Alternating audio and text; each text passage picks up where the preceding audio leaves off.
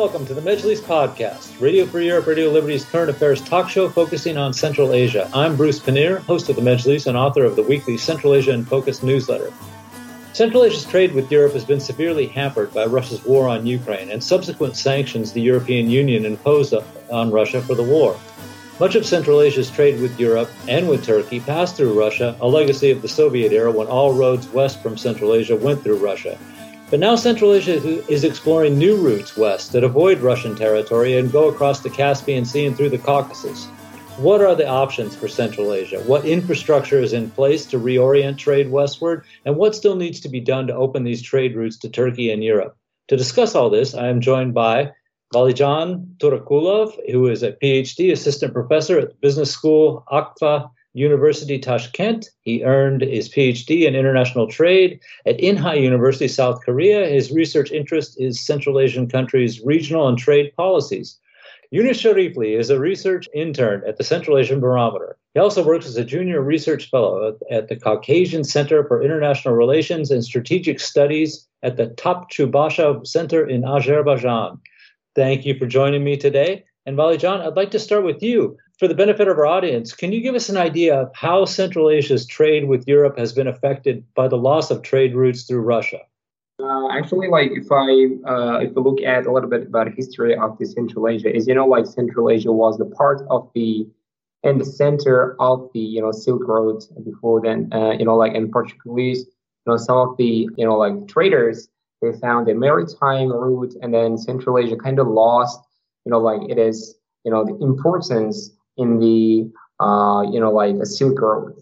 And after that, after several years, the Russia came in, to the Central Asia, and then even though we got an independent country, we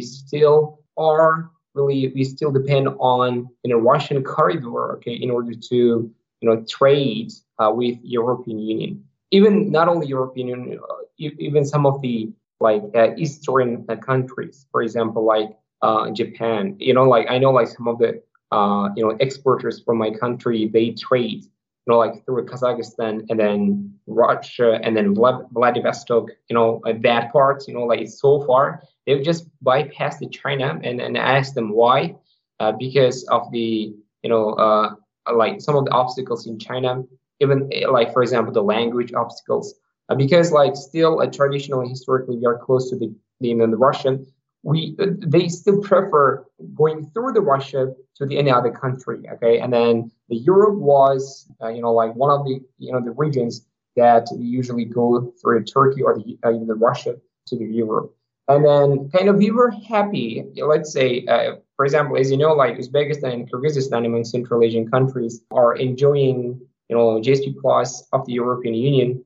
We were about to enjoy from these preferences. However, the Russia made very sharp turn in this policy, and then because of the Russia invaded Ukraine, now we are even losing the transport corridor through the Russia.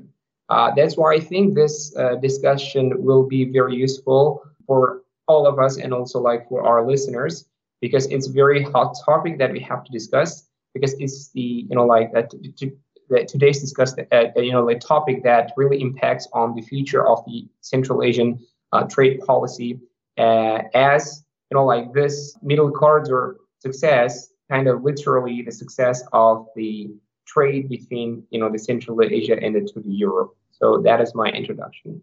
Okay, that's great. And Yunus, I want to give you a chance to talk about the same thing. Not only how much of an impact this has been on Central Asia's trade with Europe, but can you give me also a little bit of an idea about what infrastructure is in place? What have they got for roads and railways? And we'll get to the China, Kyrgyzstan, Uzbekistan railway in a minute, because I know that's something you just wrote an excellent article on that. But can you give us an idea of what the infrastructure looks like in Central Asia that doesn't go through Russia?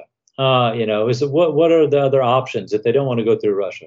Okay, actually, I would like to say that not even after the Russia-Ukraine war, but before the Russia-Ukraine war, especially since the 1990s, when the Central Asian countries announced their independence, the the Central Asian countries started to construct both hard infrastructure and the soft infrastructure. The meaning of the hard infrastructure is that building the railway, terminal, port, and dry ports.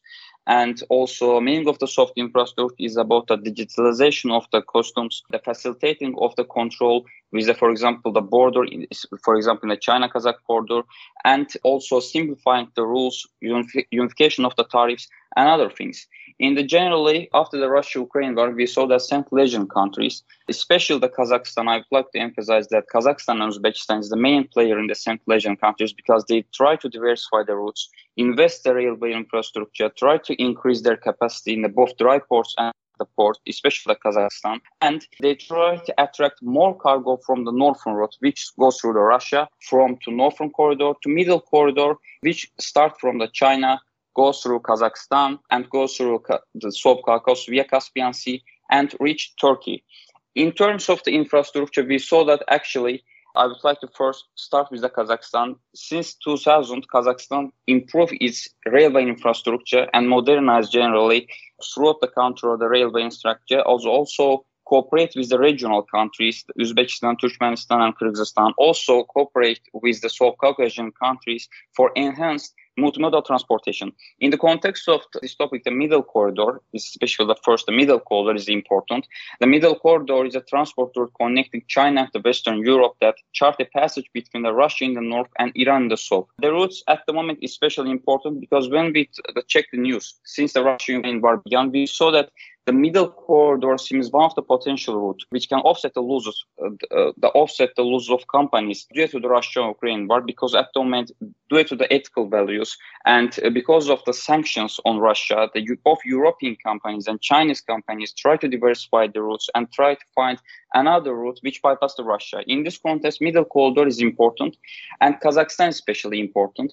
And Kazakhstan at the moment try to invest China-Kazakh border. For example, we have the interesting developments in the China-Kazakh border, for example, announcement of the second multifunctional terminal in the Dost terminal, which increased the capacity of the China-Kazakh border and facilitate the much better transportation from China to Europe. Second improvement is about the creation and building of the third terminal between the China-Kazakh border, and is also important increasing capacity, and announcement of the new information about the simplifying the custom rules and reduce the controlling process. The old developments said us that the Kazakhstan and also other regional countries try to improve multimodal transportations through from China to Europe, try to increase their strategic importance, and try to get more cargo, because the more cargo means that more transit fee, and also the locate in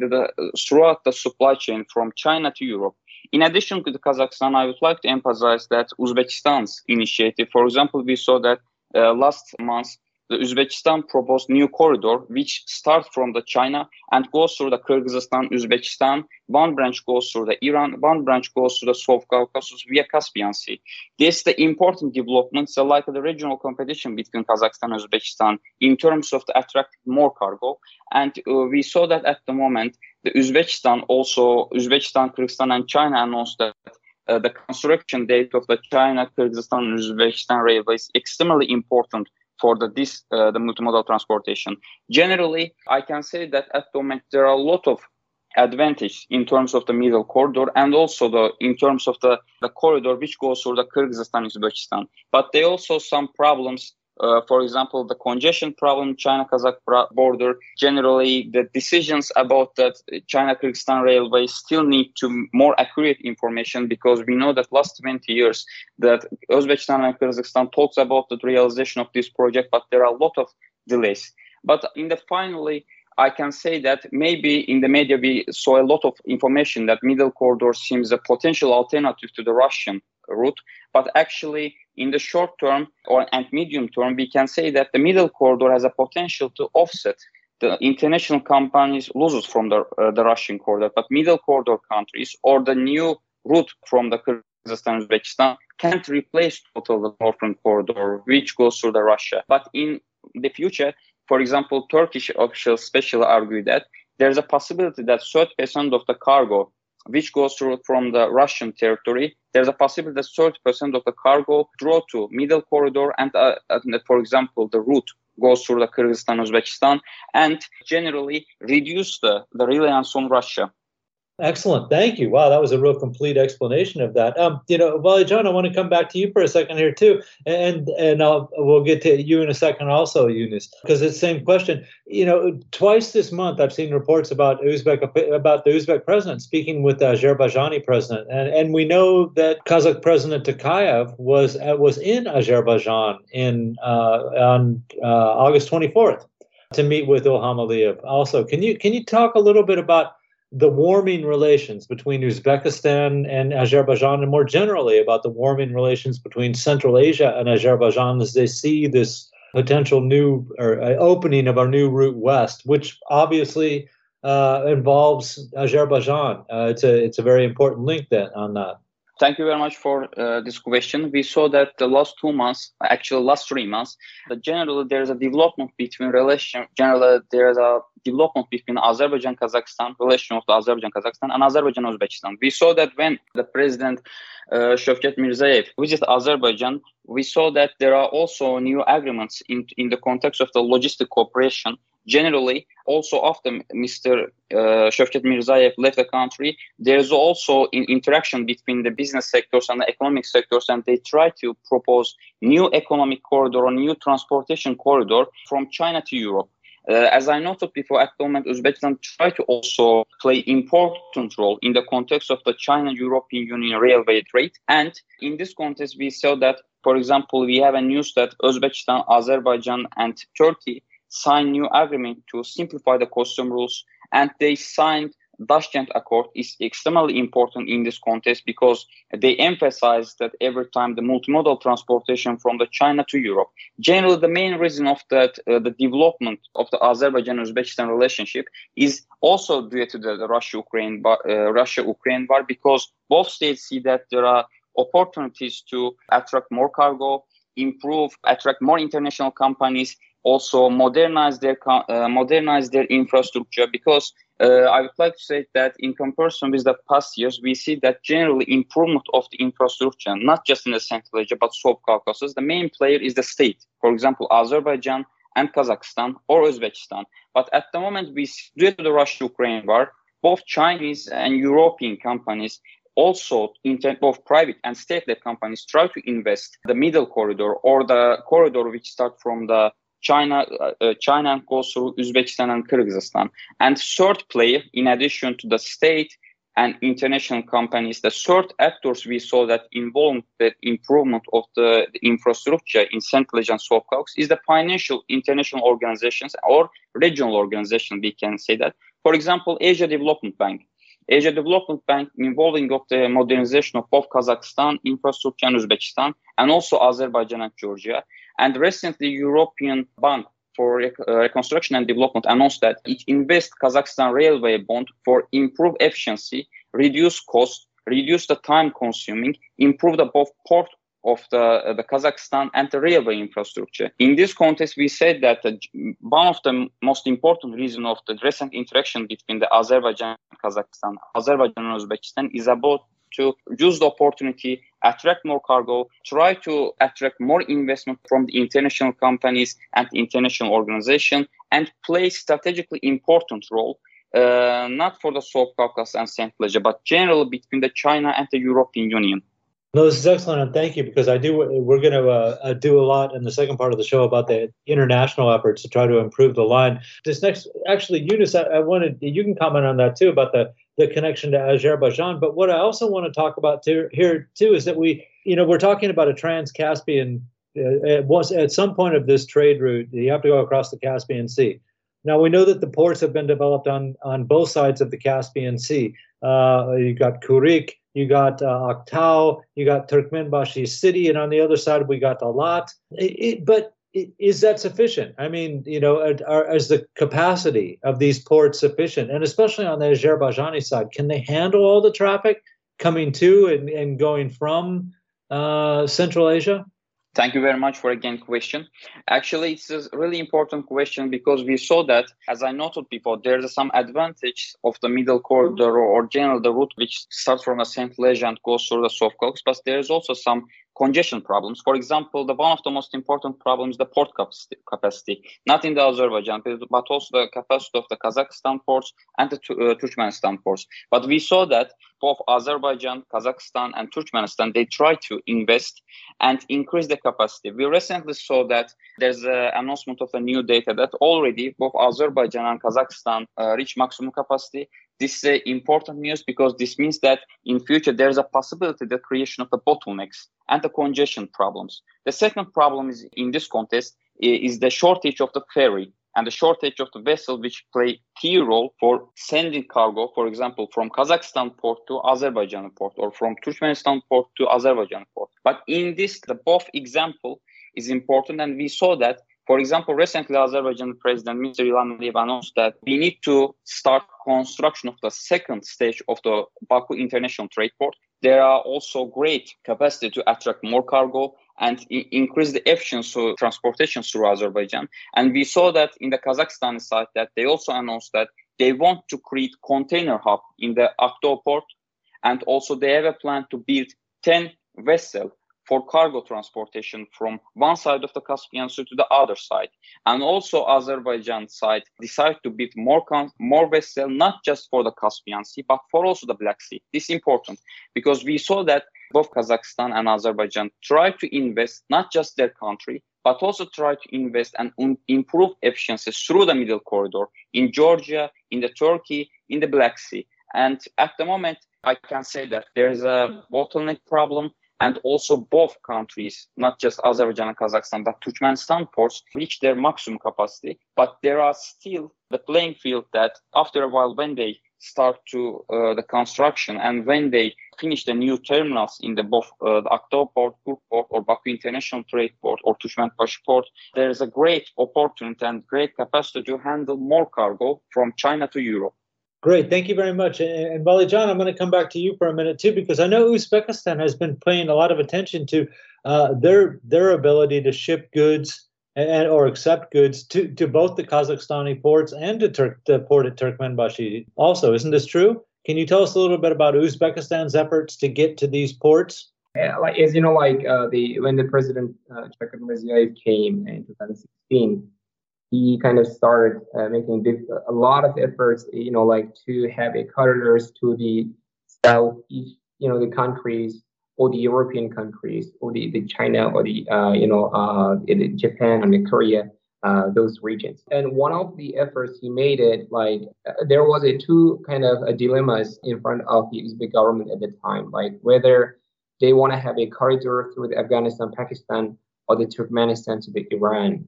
You know, like, as you know, like they ended up having a port, you know, like kind of a corridor through the Afghanistan and also like the Pakistan. And the reason why they did not choose the closest, you know, Bandar Abbas, you know, the port, which is located in Iran, is it has two reasons. The one of the reason is that, you know, like Iran still, you know, like has a lot of, you know, sanctions from the West. That's why the government did not want to have any risk, current risk, and also future risk.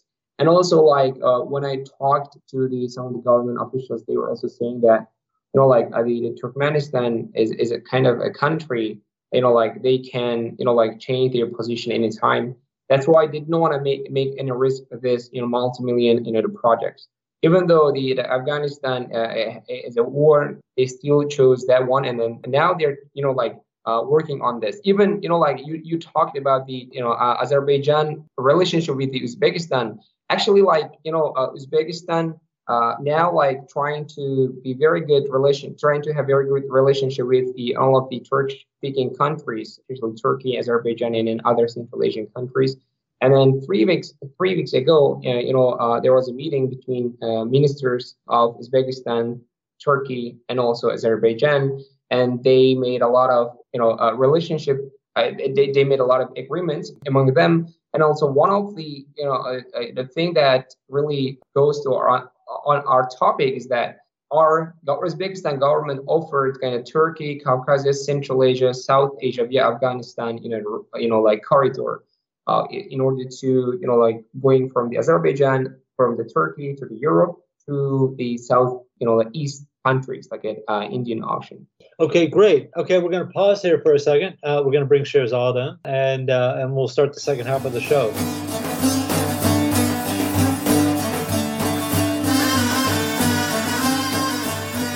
This is the Majlis podcast, and we are talking about the options to replace Central Asia's trade routes through Russia. And I am joined by Sherzod Eraliev, a postdoctoral researcher at Lund University, Sweden, and the University of Helsinki, Finland. He's published on migration in Russia and Turkey, state and society relations in Central Asia. He's the co-author of the newly published book, The Political Economy of Non-Western Migration Regimes, Central Asian Migrant Workers in Russia and Turkey.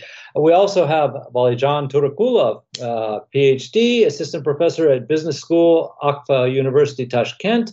He earned his PhD in International Trade at Inha University, South Korea, and his research interest is Central Asian countries' regional and trade policies, and Yunus Sharifli. He's a research intern at Central Asian Barometer. He also works as a junior research fellow at the Caucasian Center for International Relations and Strategic Studies at the Topchubashov Center in Azerbaijan. Thank you all for being here. I'm Bruce Pannier, the host of the show, and let's talk about this. And we've been discussing some of the hardware. I think that was Yunus used that term earlier, that to get these trade route, what's in place right at the moment to try to move goods across Central Asia. Sherzod, since you just got here, I'm kind of curious about what we've talked a little bit about what's in place. But if they're going to replace the northern route, if they're going to try to bypass Russia and have the same kind of trade volumes that they have through the northern route, what still needs to be done in Central Asia to accomplish this? Are you asking from the Central Asian perspective, or are you asking about the global players who have interest in this project? Let's start with the Central Asian governments themselves, and then we'll move to the global, and then you can comment on the global players right after that, okay? All right. I think from the Central Asian perspective, the first and foremost thing is the build-up of the development of the infrastructure.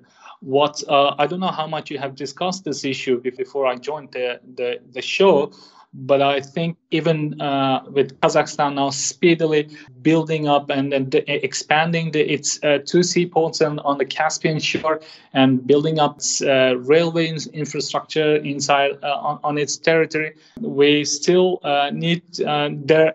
More should be done in terms of building and expanding this kind of infrastructure. So the first thing is investments in infrastructure.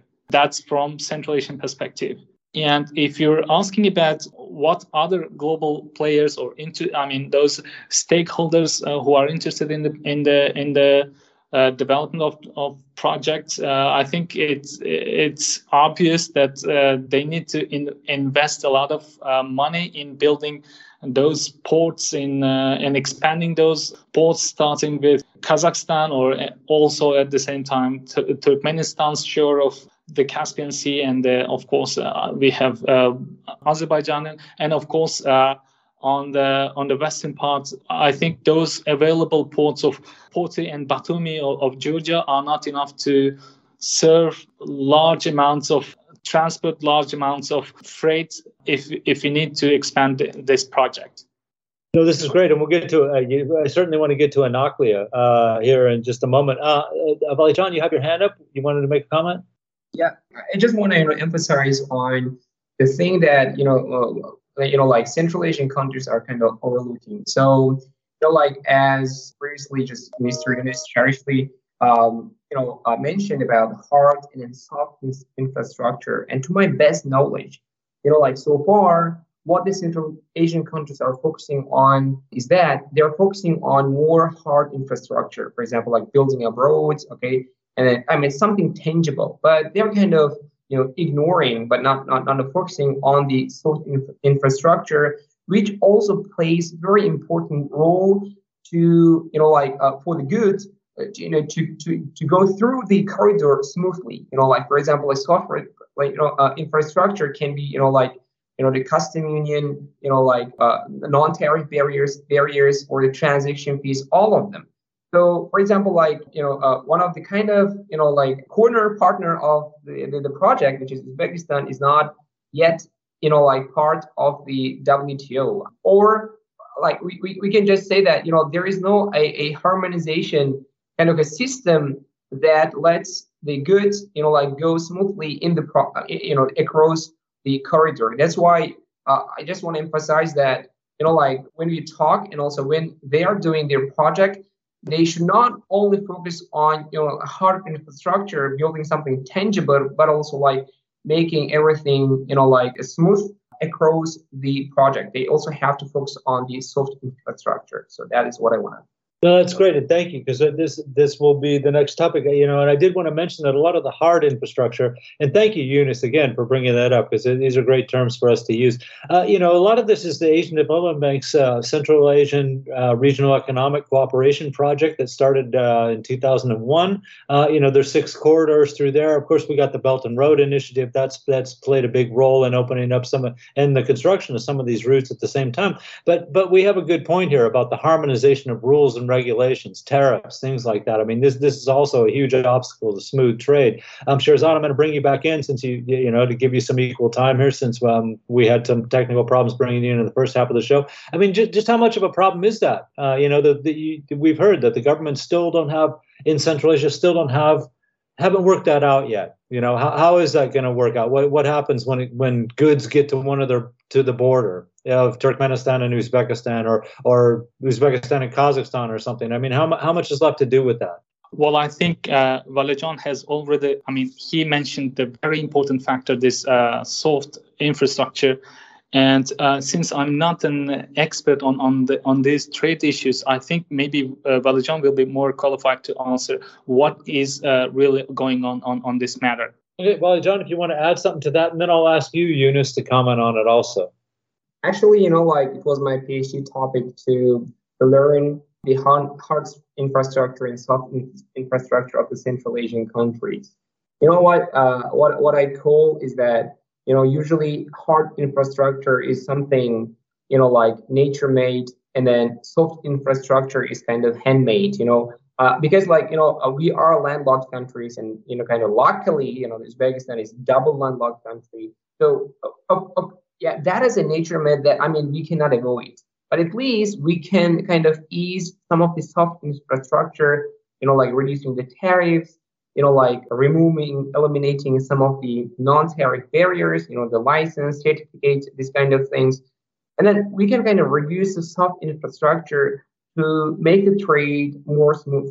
But, this is not what's going on actually nowadays, except, let's say, the Kazakhstan, but also many in, Central Asian countries, especially in Uzbekistan. What we're focusing on is that still we are focusing on, hard infrastructure too much. And then we are kind of partially focusing on the soft infrastructure. That's why, I read some of the researches about the middle corridor that it would be great to be much kind of, faster corridor if, the countries which are the part of the middle corridor have kind of trade agreement, kind of mutual trade agreement with each other.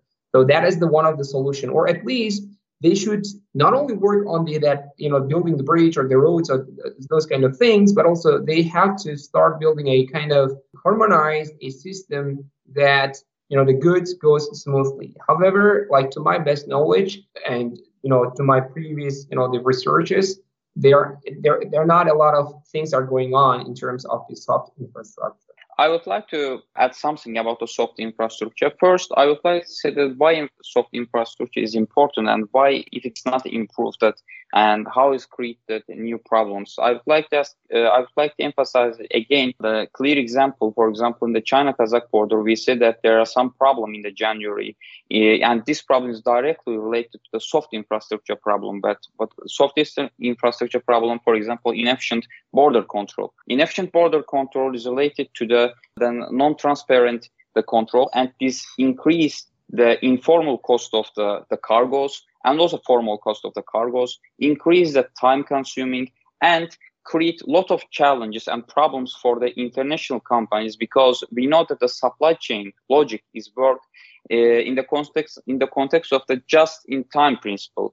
If this principle not work, we saw that private companies or that state-led companies started to try to find another route, because they need to acute time. They need to know that when their cargo reach destination, they need to accrete and calculate that arrival time of the cargo to China or the European destination. In this context, after the Russia-Ukrainian war, we saw that actually, I agree totally with that, Valijan. Yes, the Central Asian countries and the South Caucasian countries in the past mostly pay attention to hard infrastructure. But after the Russia-Ukrainian war, we have a clear example that for example, Kazakhstan, Azerbaijan, Turkey, and Georgia announced that they create a joint venture called the Eurasian Alliance. This is similar to cooperation between that Russia, Belarus, and Kazakhstan.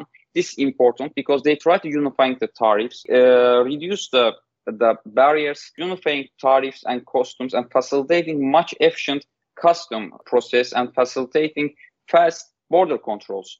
We have also another example. Just read, I think, 1 week ago, we saw that Uzbekistan, Turkmenistan, and Iran signed an agreement to reduce the cost of tariff and also unifying the international trade regime.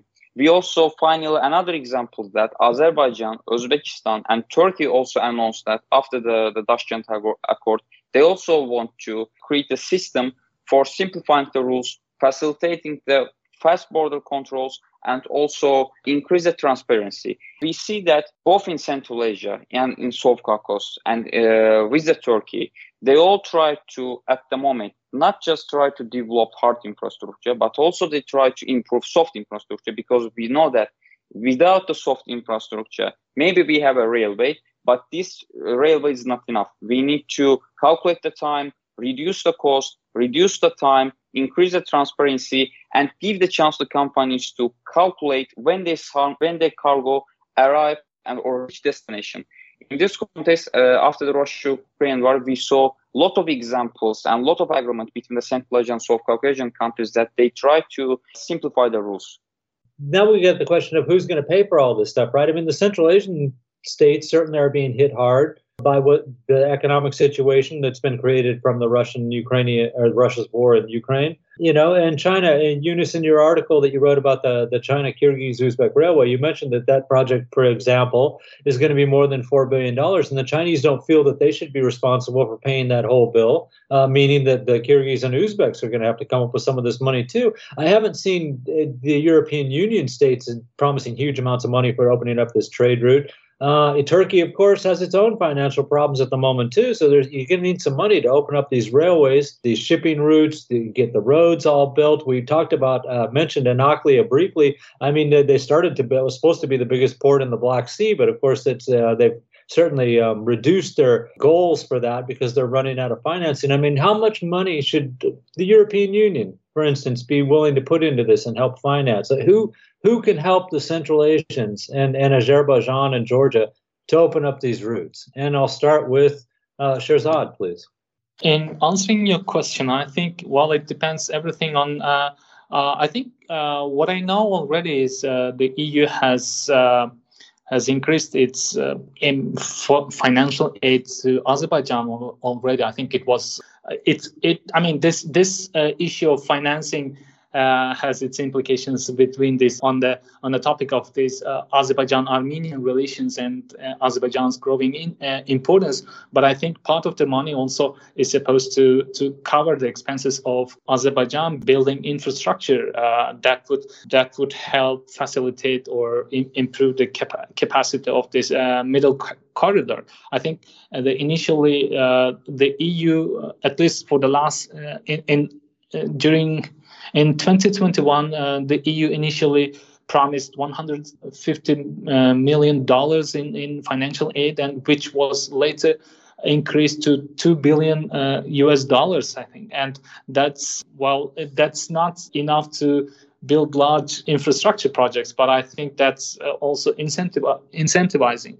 And at the same time, we should also keep in mind that those transit countries, say Georgia, Azerbaijan, or Kazakhstan, they are the number one beneficiaries also. So it's in their interest to to seek for investment, to seek for money. And I'm not sure if China is absolutely unwilling to cover the expenses of the China-Kyrgyz-Uzbek railroad. I think at least they will be somehow also investing. Okay, great. Thank you. Because I think that's only fair too. Well, John, considering if we look at this as a middle corridor project, right? Now that presumes that this is a trade route between China and the European Union that just happens to run through the Caucasus and Central Asia at the same time. Now, if China and European Union are the big beneficiaries of this, then it would seem to make sense that China and the European Union would be willing to help finance this to a huge degree, I would imagine, since they're going to get more out of this than anybody probably. How do you feel about that? I think, so far we have seen a lot of, projects like, Belt and Road Initiative, for example, South Korean first female President Park Geun-hye, she also had an initiative, and then Moon Jae-in, she also had a Northern Policy Initiative, and then India. So like many countries, usually big countries, they have, at least initiative to make a road. And then China's, Belt and Road Initiative was very realistic until the war and conflict started between Russia and Ukraine. And, I feel, I think when it comes to the final, who financed this project, if you look at this whole corridor, on one side, there is a China, which is a big factory. And then in the other side, we will see a big market, which is Europe. And then in the middle, some of the kind of relatively, smaller countries. That's why I believe there's two giant factory in the market. They should have some investment in this project so that, the countries, which I say, the Central Asian countries should get benefit from it. And also, it should be kind of, from Central Asian countries' perspective, should be kind of, opening up their market and also improving their soft infrastructure. They should kind of promise to the China and then the European Union to make to pay back of their generosity. So I believe those two giant, China and Europe, they should invest in this project. That this is my the thinkings to my own research. Okay, thank you, Valijan. Okay, and Yunus, we're going to come to you. And I'm remembering a moment in late August 2018, after they had signed the Caspian Convention, and Azerbaijani President Ilham Aliyev was meeting with then German Chancellor Angela Merkel, and they were talking about the possibility of doing a Trans-Caspian natural gas pipeline. And Aliyev said, if Turkmenistan was serious about it, then they should have to put up some of their money, like Azerbaijan had done to do the Baku-Tbilisi-Jeyhan oil pipeline and the Baku-Tbilisi-Izirim natural gas pipeline. Is it fair to ask the countries in Central Asia and the Caucasus to put up money too, or should the burden fall on the two endpoints of this route, meaning the European Union and China?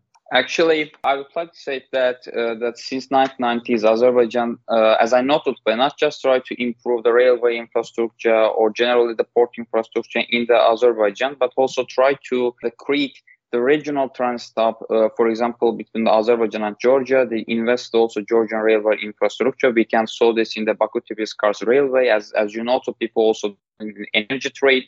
And at the moment, if you consider that there's a financing problem. Actually, the financing problem is that maybe before the talk about the financing problem, we need to talk, for example, how the countries really want to realize the project. If we talk about that energy trade or energy cooperation between Azerbaijan and Turkmenistan, or if we talk about that general transportation cooperation between Azerbaijan, Kazakhstan, Azerbaijan, Uzbekistan, we saw that at the moment there are the both sides, both Central Asian side and South Caucasian side, interested in to develop both energy cooperation and also transportation cooperation, in logistical cooperation. This is extremely important. In this context, we said that, for example, if we analyzed Kazakhstan and Azerbaijan, we saw that they try to improve their infrastructure with their own mind, their own budget, by the way of the public-private partnership, especially Azerbaijan and Kazakhstan. Now, Uzbekistan recently also converted strategy and adapt this the reality.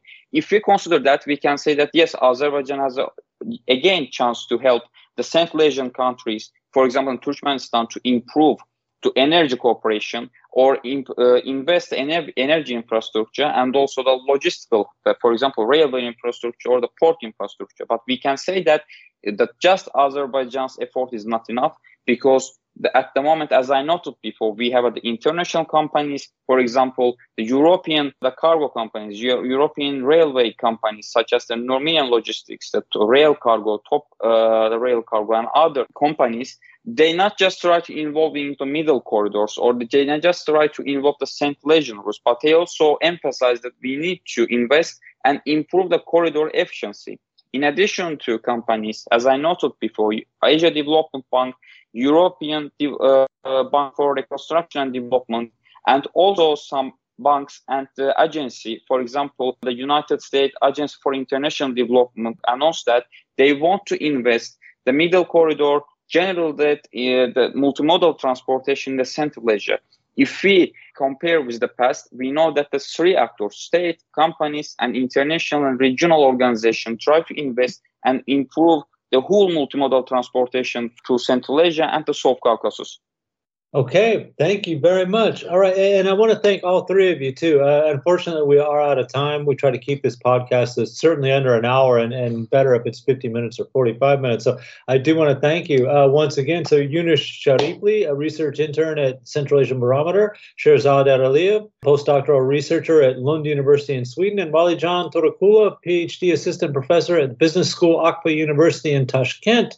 Big thank you to my producer in Washington, Nathan Shoemaker, our Majlis podcast producer. And a reminder that you can subscribe to the Majlis podcast or the Central Asia in Focus newsletter by visiting RFARL's website at rfarl.org. Thank you very much, and we'll be back next week.